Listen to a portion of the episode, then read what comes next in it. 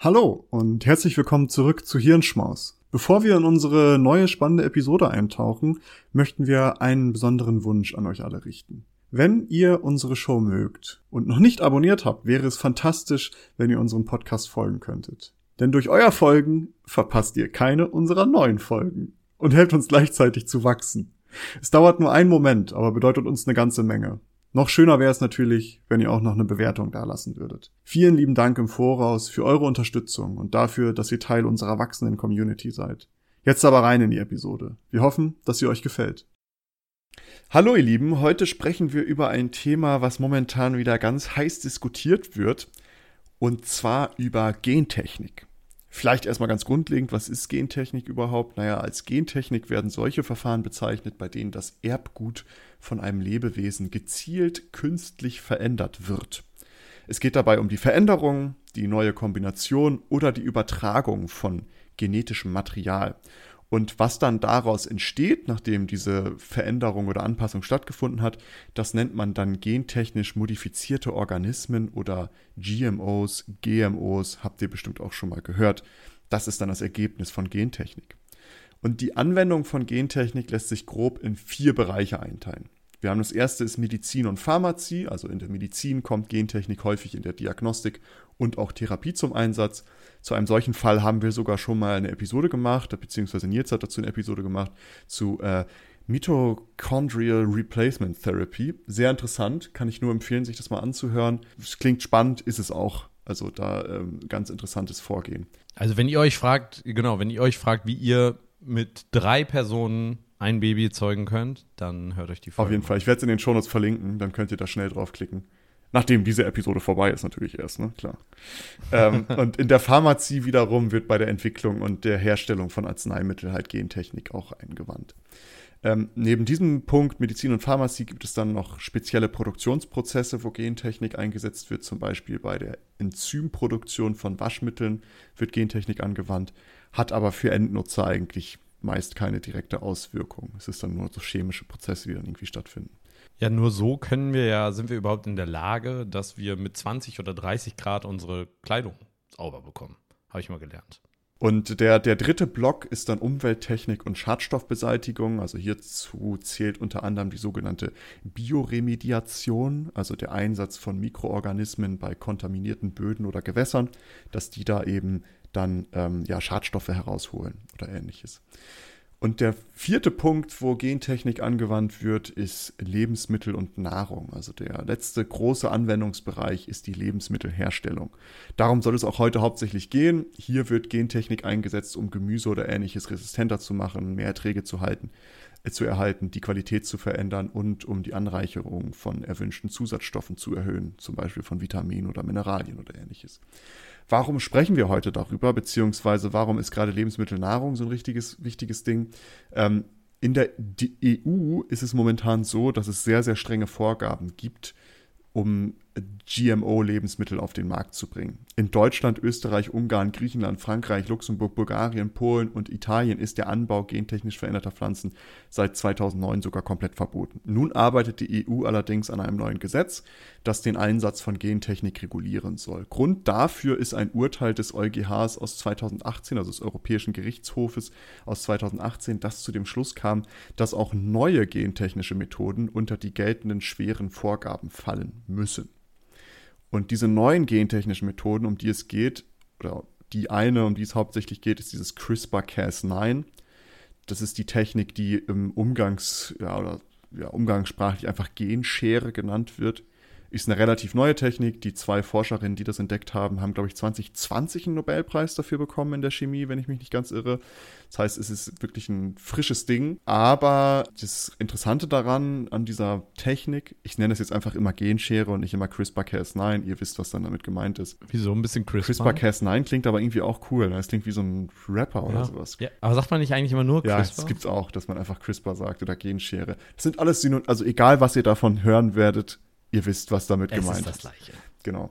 Ähm, während halt mit vorherigen Methoden Organismen geschaffen wurden, die in der Natur so niemals von selbst entstehen würden und deshalb klar unter diese strengen Regulierungen der europäischen ähm, Richtlinien für genetisch veränderte Organismen fielen, sind die Eingriffe durch die Genschere praktisch nicht mehr von natürlichen Prozessen zu unterscheiden. Es werden nicht mehr ganze Gene zwischen Organismen verpflanzt, sondern einzelne Bausteine im genetischen Code der Pflanze geändert. Im Ergebnis sind so erschaffene Pflanzen zum Beispiel nicht von konventionell gezüchteten zu unterscheiden.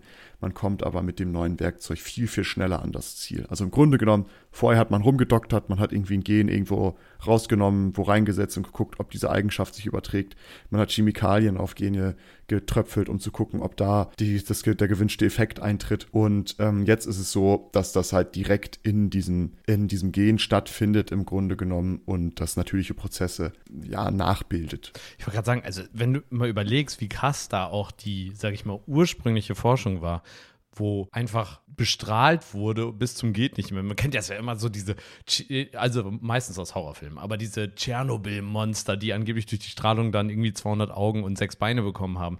Aber solche, solche Ideen, die sind ja nicht von, also fernab durch Strahlung gibt es Mutationen. Und das war eine Vorgehensweise, wie man versucht hat, ne, auf gut Glück, hoffentlich kommt was Gutes dabei raus, ne, und wenn nicht, dann, dann sorgen wir es mal und hoffentlich kommt nichts Schlimmes bei raus, was uns alle umbringt. Also die frühere Variante war schon spannend, schon auf wild. Jeden Fall, ja.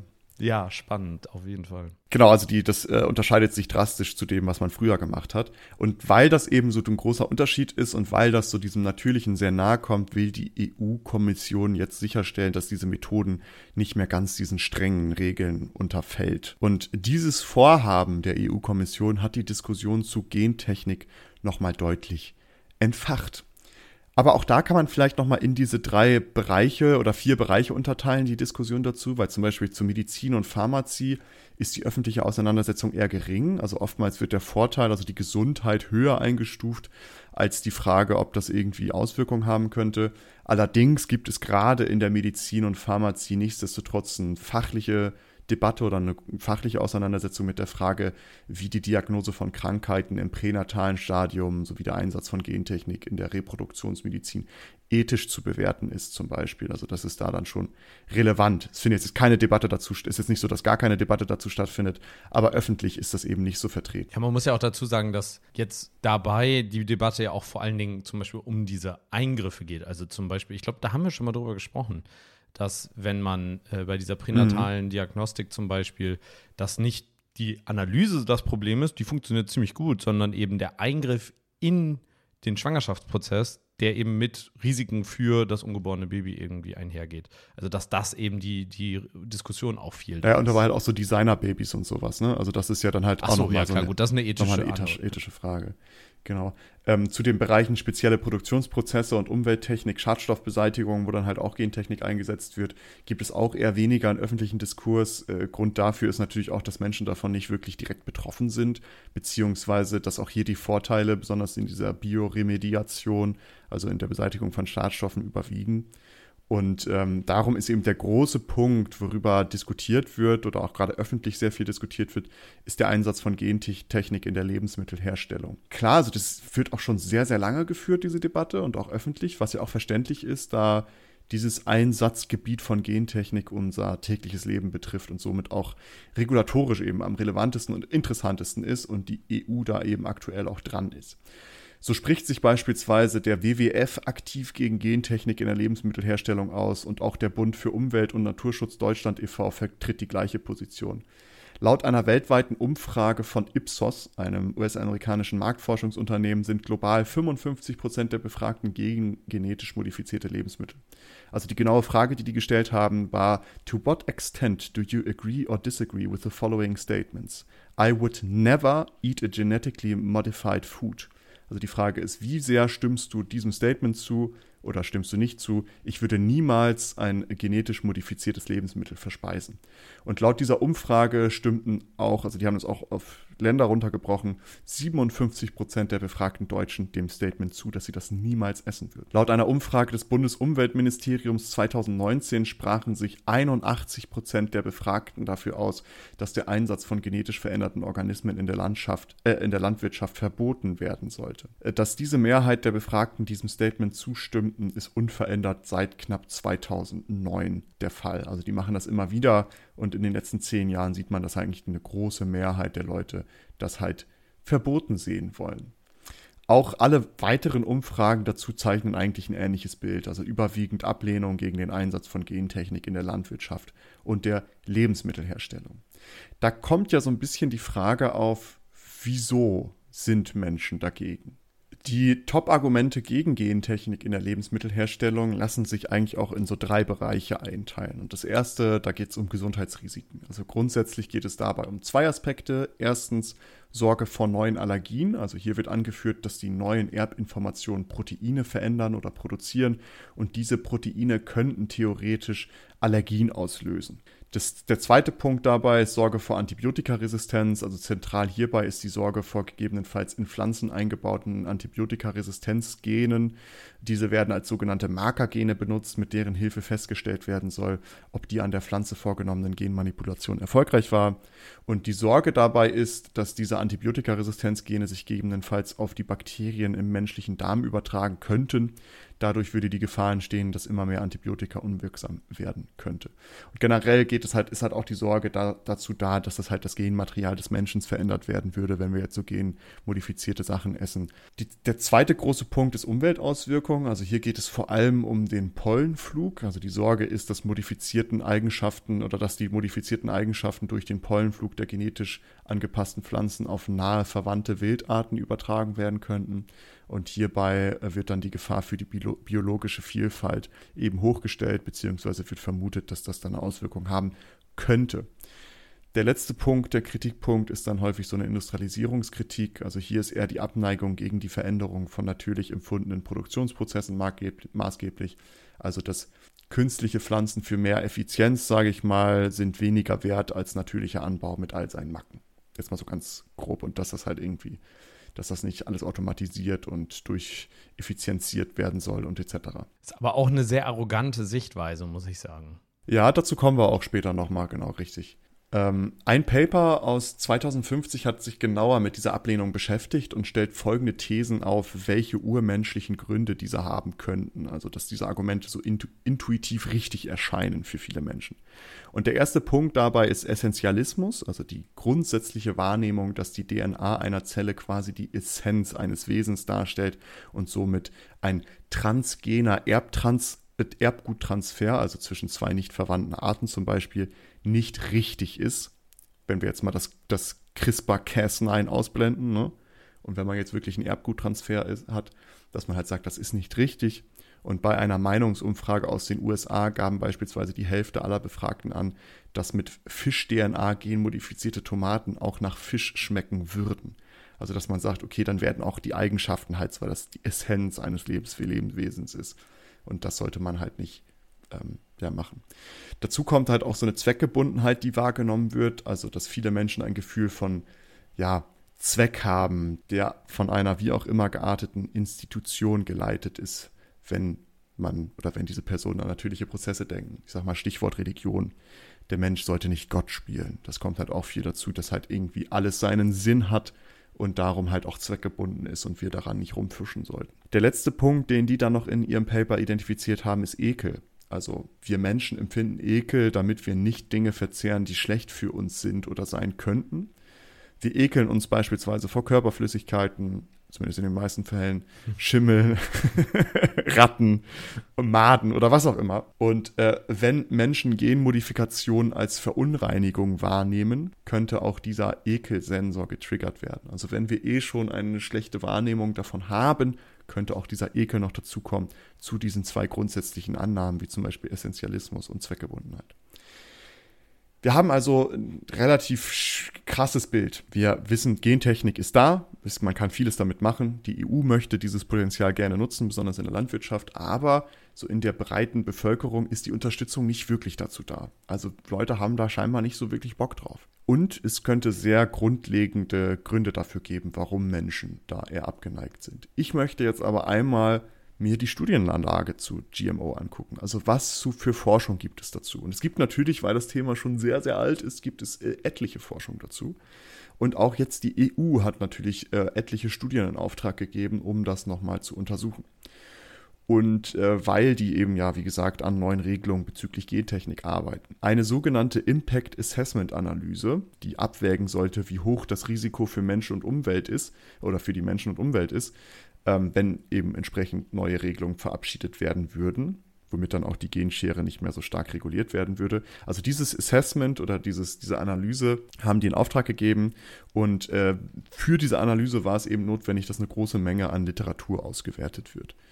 Und in diesem Impact Assessment, die von der E U-Kommission in Auftrag gegeben wurde, ist das Ergebnis, dass die überwältigende Mehrheit der relevanten nationalen Stellen, also European Food Safety Authority, the Commission's Joint Research Center, the U S National Academies of Sciences, Engineering and Medicine, Health Canada, U K Advisory Committee on Releases to the Environment, Norwegian Biotechnology Advisory Board und so weiter.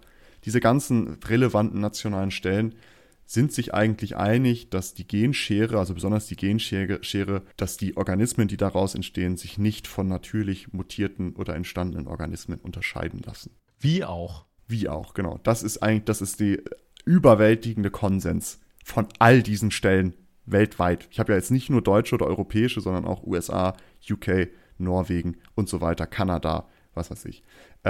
Eine weitere von der Europäischen Kommission beauftragten neuen Studie kommt zu dem Schluss, dass genetisch veränderte Pflanzen zu einem nachhaltigeren Lebensmittelsystem beitragen könnten. Die Idee dahinter ist natürlich relativ einfach, ne? Wenn wir jetzt zum Beispiel Pflanzen schaffen können, die wenig, weniger bewässert werden müssen. Avocados, wo kein ganzer, ganzes Dorf mehr ausgetrocknet werden für muss, so sage ich mal zum Beispiel, die weniger Düngemittel brauchen. Oder auch wenn Pestizide, Pestizide nicht mehr so viel verspritzt werden müssen, weil die halt einfach generell irgendwie resistenter gegen Schädlinge sind, et cetera. Also es macht natürlich auch, auch Sinn. Eine Meta-Analyse von sechsundsiebzig Studien zu G M O kommt zu dem Ergebnis, dass genetisch modifizierte Pflanzen signifikant mehr Ertrag liefern und weniger Giftstoffe enthalten könnten. Ebenso konnten keine konsistenten Auswirkungen auf andere Organismen festgestellt werden. Ihr fragt euch jetzt, warum enthalten die denn Giftstoffe sonst? Na, es gibt manchmal Pilze, die sich zum Beispiel in Mais oder in Getreide oder sowas ansetzen. Mykotoxine nennt man das dann und das sind dann so äh, Giftstoffe, die dann in ja, Lebensmittel dann gelangen.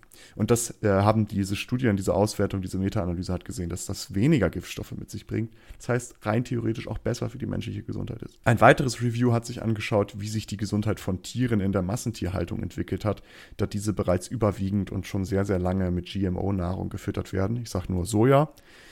Ähm, haben wir auch schon das ein oder andere Mal drüber gesprochen. Und man macht das ja häufig und guckt, okay, was für eine Auswirkung hat das vielleicht auf Tiere? Könnte das auch eine Auswirkung auf uns haben? Ähm, das Ergebnis dieser, dieses Reviews ist, konnten keine ungünstigen oder nachteilhaften Tendenzen bei der Gesundheit der Tiere entdeckt werden.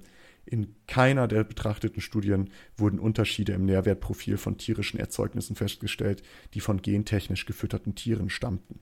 Man muss natürlich dazu sagen, dass nach wie vor ähm Menschen unterschiedlich sind als Tiere, klar. Klar. So, das bleibt auch so, aber ähm, dennoch ist es ein guter Indikator dafür. Ne? Also ich meine, genau. Es zeigt, dass auf jeden Fall in der ersten Instanz so gesehen noch nichts äh, Schlimmes zu erkennen ist. Genau, richtig. Ähm, auch dazu, zu diesen Studien und was das aussagt, dazu haben wir auch schon mal eine Episode gemacht.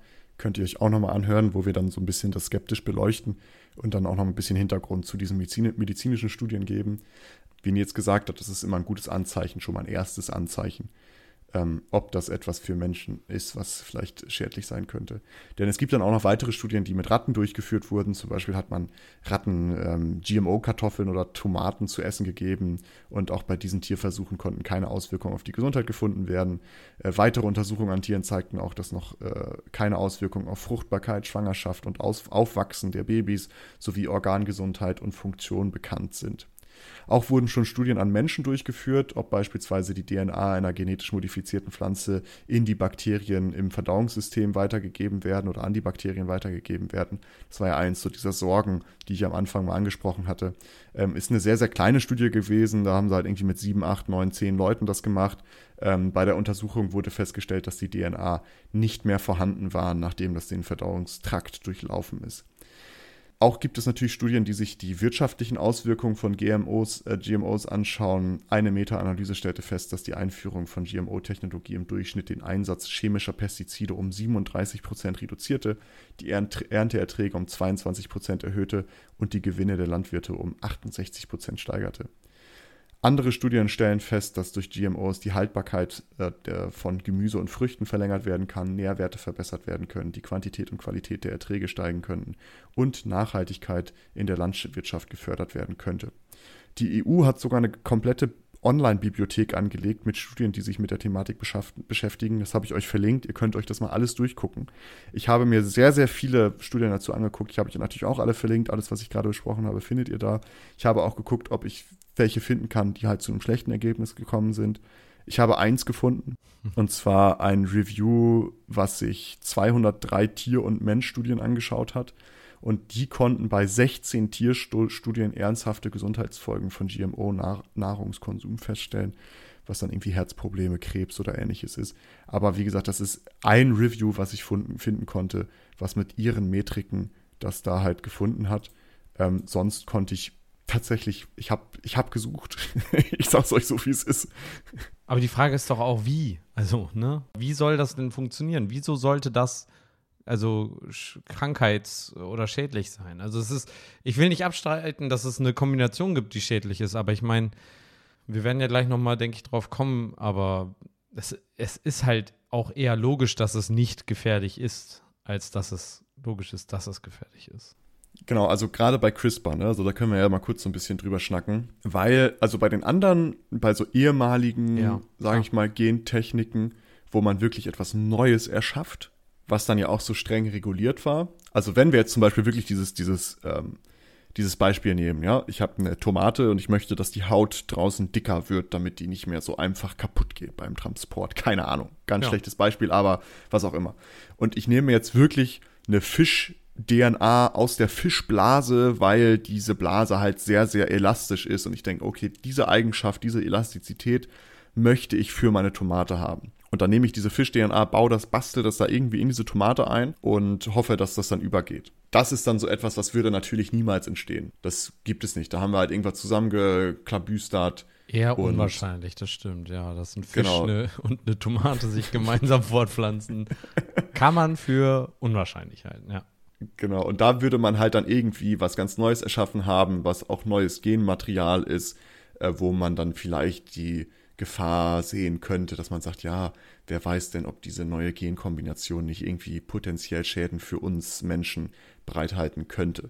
Jetzt bei diesem CRISPR-Cas neun ist es ja so, dass das nicht mehr stattfindet. Das ist im Grunde genommen, passiert genau das Gleiche, als würde ich Weizentyp A und Weizentyp B kreuzen. Also das, was eh in der Landwirtschaft passiert. Nur Züchtung. Eben ganz, ge- genau, ganz gezielt. Ge- genau. Ich, man kann ganz, ganz gezielt, ich mache nochmal ein Beispiel auf, ja. Es gibt ein Forschungsprojekt in Heidelberg, wenn ich mich nicht irre, die untersuchen die Netzhaut von bestimmten Fischen. Und die wollen wissen, wie diese Netzhaut sich entwickelt, weil die haben diese Möglichkeit, diese Fische ihre Netzhaut zu regenerieren. Und das haben wir ja nicht. Das wäre für uns ja irgendwie cool, wenn unsere Netzhaut sich regenerieren könnte. Und darum wollen die gerade, wenn so befruchtete Eier da sind, wollen die sich das angucken. Das Problem bei diesen Fischen ist aber, dass die Augen in dieser befruchteten Zelle schwarz sind. Das heißt, die können sich das nur sehr, sehr schwierig angucken. Jetzt kann mit CRISPR kann hingegangen werden. Man kann sich die, das Gen suchen, beziehungsweise man kann die D N A auslesen. Man findet genau die Stelle, die kodiert, dass die Augen schwarz sind. Und kann mit der Genschere im Grunde genommen dieses Stück herausnehmen. Schnipp, schnipp. Und das wäre im Grunde genommen etwas Ähnliches, wie als würden würde die Augen mutieren. Es wird da nichts Neues, also da wird irgendwie nicht jetzt irgendwie das Gen von einem Elefanten dazu reingepackt oder was auch immer, sondern das schneiden die dann raus, geben diese Lösung, wo das dann drin ist, in die Eizelle rein und dann gucken die, ob das, der Organismus das halt annimmt. Und ob das dann entsprechend kodiert wird, dass diese Fische dann helle Augen haben, damit die da reingucken können. So, ich, vielleicht ist das ein Beispiel oder ein Beispiel wirklich, das ist ein Praxisbeispiel, das gibt es so, vielleicht ist das ein gutes Beispiel, um das mal zu verdeutlichen, wo da der Unterschied liegt. Das heißt, es passiert genau das, man kann sehr zielgenau bestimmte Dinge anpassen, ohne halt irgendwie mit dem restlichen Schmuh zu betreiben. Genau. Und deswegen ist es rein theoretisch nichts anderes, als würde Bauer X Y zwei Pflanzen miteinander kreuzen, weil er weiß, hier, diese Pflanze ist sehr resistent gegen Hitze, diese Pflanze braucht sehr wenig Wasser, die kreuze ich jetzt und hoffe, dass die beiden Eigenschaften da kommen. Und die kommen dann, der hat eine tolle Pflanze da für sich entdeckt, mit der er viel Ertrag leisten kann. Und ähm, das Gleiche macht man mit CRISPR auch, nur halt sehr viel zielgerichteter und sehr viel genauer. Das heißt also, wir haben diese Diskussion zu Gentechnik ist ziemlich crazy. Und gerade auch jetzt wieder, weil an neuen Regularien gearbeitet wird, wegen CRISPR. Und weil natürlich eben die E U-Kommission möchte, dass diese strengen Vorgaben zu Gentechnik nicht mehr für CRISPR gelten. Dass man das dann halt da ein bisschen einfacher hat, diese Technologie umzusetzen. Diese Skepsis gegenüber Gentechnologie als solche, ich meine jetzt nicht nur CRISPR, ich meine einfach generell Gentechnik, ist allerdings sehr, sehr hoch. Und das haben wir ja gerade besprochen, die überwältigende Mehrheit von Menschen ist dagegen, wenn man so, erf- wenn man sehr, ja, sage ich mal, allgemeine Befragungen macht.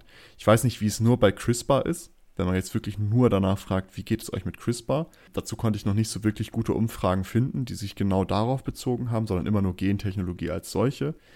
Ähm, aber man sieht einfach, dass die überwältigende Mehrheit der Forschungsergebnisse eigentlich angstlindernd sein sollten. Denn der Konsens ist momentan so, dass diese Verfahren sicher für Mensch und Umwelt sind und besonders die Genschere oder CRISPR, dass sich deren Ergebnisse nicht mehr von natürlichen Mutationen unterscheiden lassen. G M O bieten daneben noch etliche weitere Vorteile, die in Zukunft sehr relevant sein könnten, also resistentere Pflanzen, wir denken an Klimawandel, wenn es wärmer wird, wir haben Wasserknappheit oder ähnliches. Ähm, mehr Ertrag, wir denken an mehr Menschen, die auf der Erde leben, weniger Platz, den wir vielleicht haben. Wir müssen damit haushalten, das heißt, wir können auf weniger Platz mehr Ertrag bewirtschaften. Höhere Nährstoffgehalte, wir denken an ähm, ja, Mangelernährung in vielen Bereichen der Welt, wo man auch das nochmal äh, ergänzen kann, dass zum Beispiel Nahrung mehr Proteine beinhaltet oder ähnliches oder reichhaltigere Proteine, mehr Vitamine, mehr Mineralien enthält. Das heißt, dass wir einfach generell gesünder werden. Wie gehen wir also mit dieser Zwickmühle um, Nils? Das ist ja so eine Frage, weil es ist sehr interessant, dass so viele Leute dagegen sind. Aus sehr irrationalen Gründen möchte ich das jetzt mal nennen. Ich glaube auch aus Mangel an Informationen. Das also. äh, ist durchaus auch der Fall. Also ich habe ich hab da auch drüber nachgedacht und ich habe mich natürlich jetzt ein bisschen tiefer gehender mit dieser Thematik beschäftigt und habe mir da viel zu viel äh, zu viel zu durchgelesen. Mhm.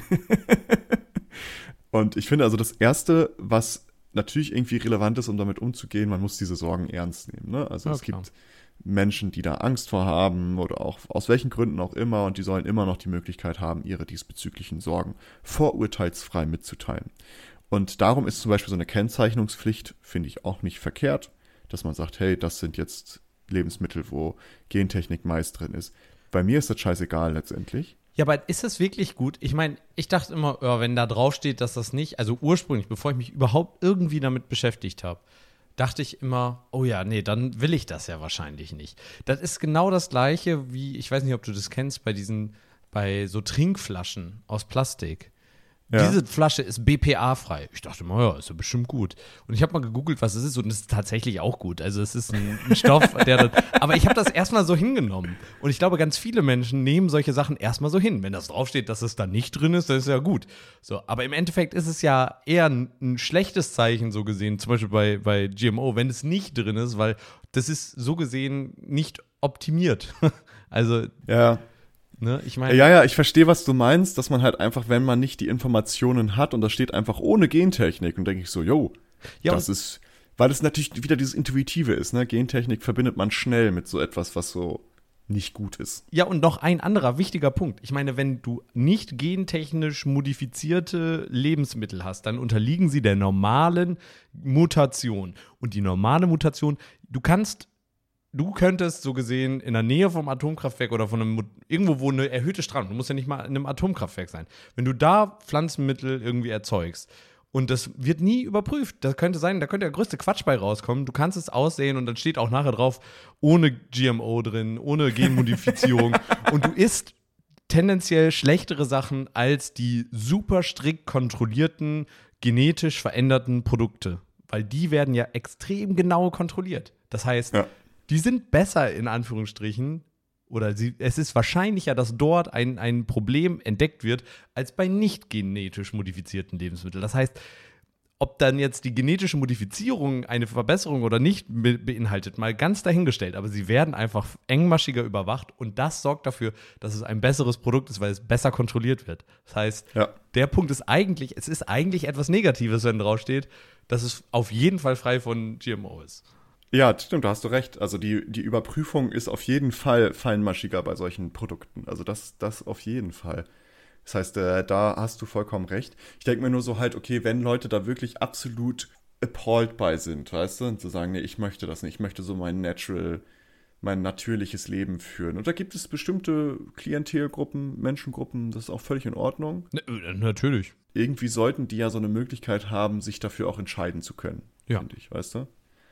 Das ist halt so ein bisschen, was ich so denke, wo man halt sagen kann, ja gut, irgendwie so eine Kennzeichnung in irgendeiner Art und Weise hätte ich jetzt kein Problem mit, weil ich finde, jeder Mensch sollte selbst entscheiden können, ob er das jetzt isst oder nicht, solange er das für sich nur entscheidet und äh, das im besten Fall auch informiert tut. Und dazu kommen wir zum zweiten Punkt, dass dieser Dialog, der ja stattfindet, also es findet ja eine große Diskussion dazu statt, aber was ich noch nie so richtig gesehen habe und was wir jetzt hier mal so grob versucht haben, was aber vielleicht auch nicht so unser Auftrag ist, dass man so dieses G M O in das Gesamtkonzept einbettet. Weißt du, weil es geht dann immer um Lebensmittel und oh ja, Gesundheitsfolgen und ja. Risiko für die Umwelt. Aber ich hätte gerne, ich würde es gerne mal komplett sehen, dass du halt das in den kompletten Dialog in Lebensmittel, was bedeutet das, wenn wir G M O zum Beispiel nicht einsetzen würden in Zukunft?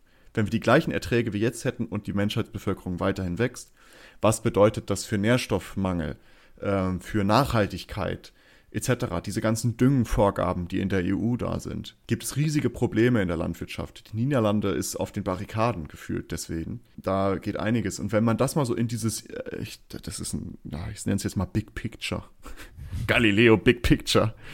Ähm, also das wäre vielleicht irgendwas, was so, wenn man diesen Dialog so in diesem großen Ganzen sieht und nicht irgendwie nur sich auf das Einzelne da irgendwie, ähm, fokussiert. Dass man sich da, ja genau, darauf nur funktio- fokussiert, was das gegebenenfalls für Auswirkungen auf die Gesundheit haben könnte, obwohl da halt die Studienlage relativ klar ist momentan. Es sollte also eine faire Darstellung da sein, was auch für positive Nutzen für Emissionen, Ernährung und Landnutzung da sind und das auch äh, verstärkt miteinander zu verbinden und dass man so im Dialog wirklich das große Bild ehrlich darzustellen.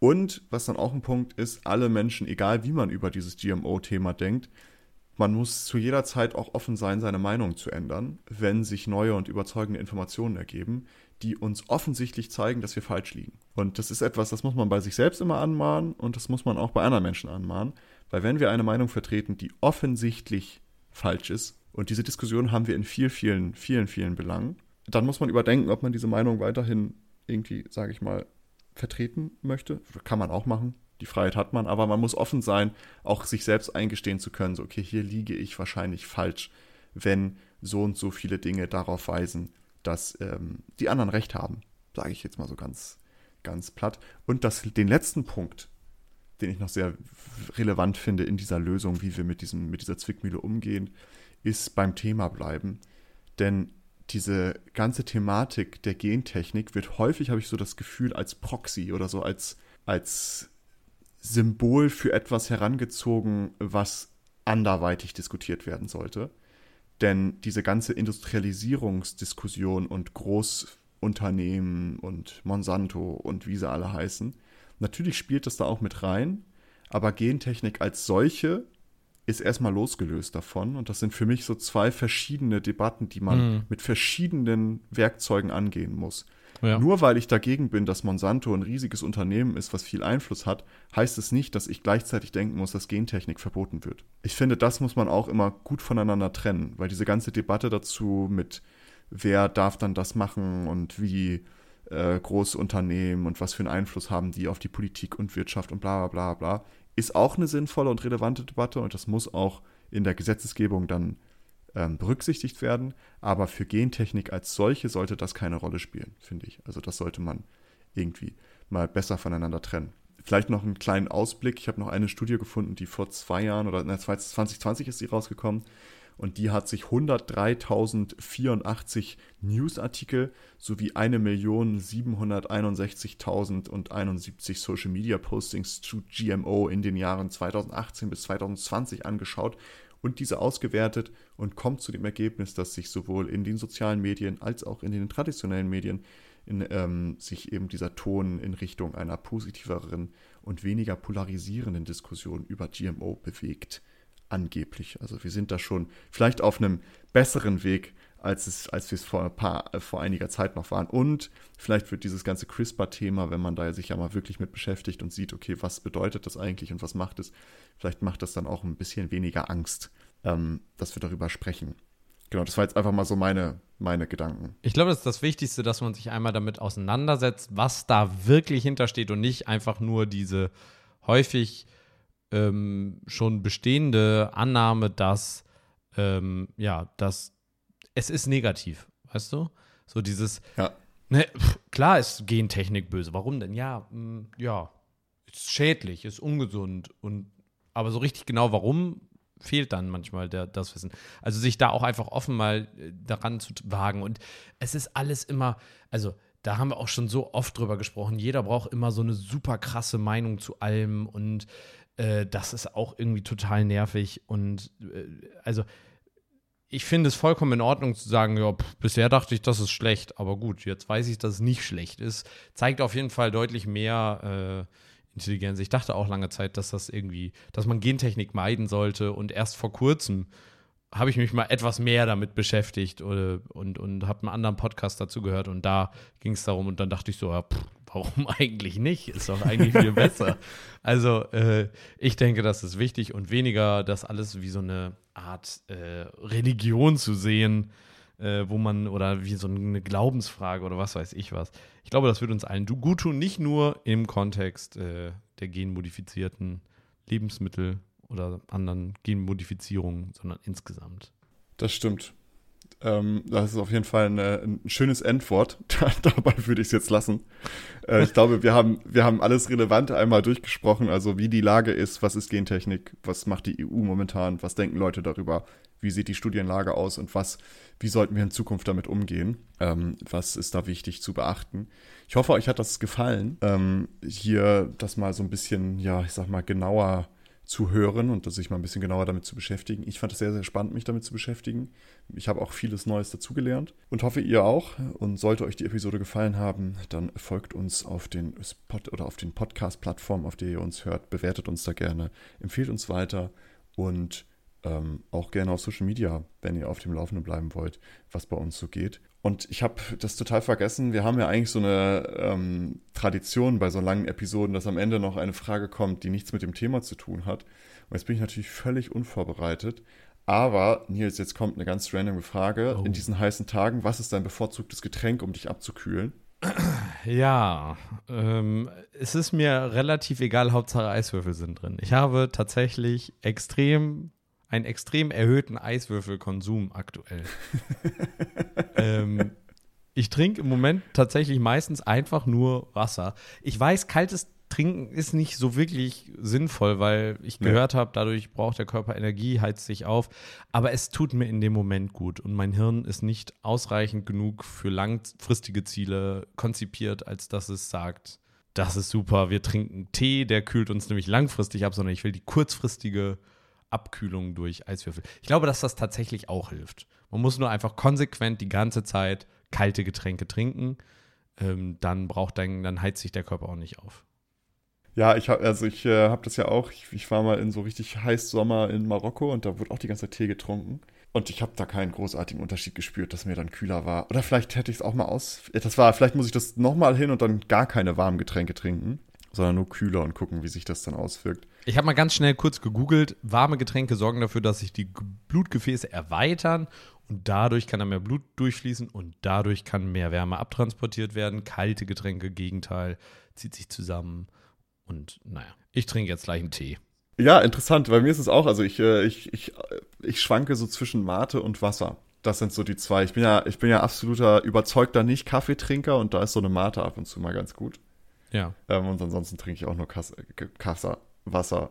Genmodifiziertes Wasser, Kassa nennt sich das. Kassel. Und, ähm, äh, trinkst du denn Mate-Tee oder äh, also den? Nee, nee. Ich bin ja jetzt in diesen Snob-Kurs, also ich habe ja mir so eine Bambuja oder wie das Ding heißt geholt. Oh weia, wir hören jetzt auf, ich leg auf, ciao.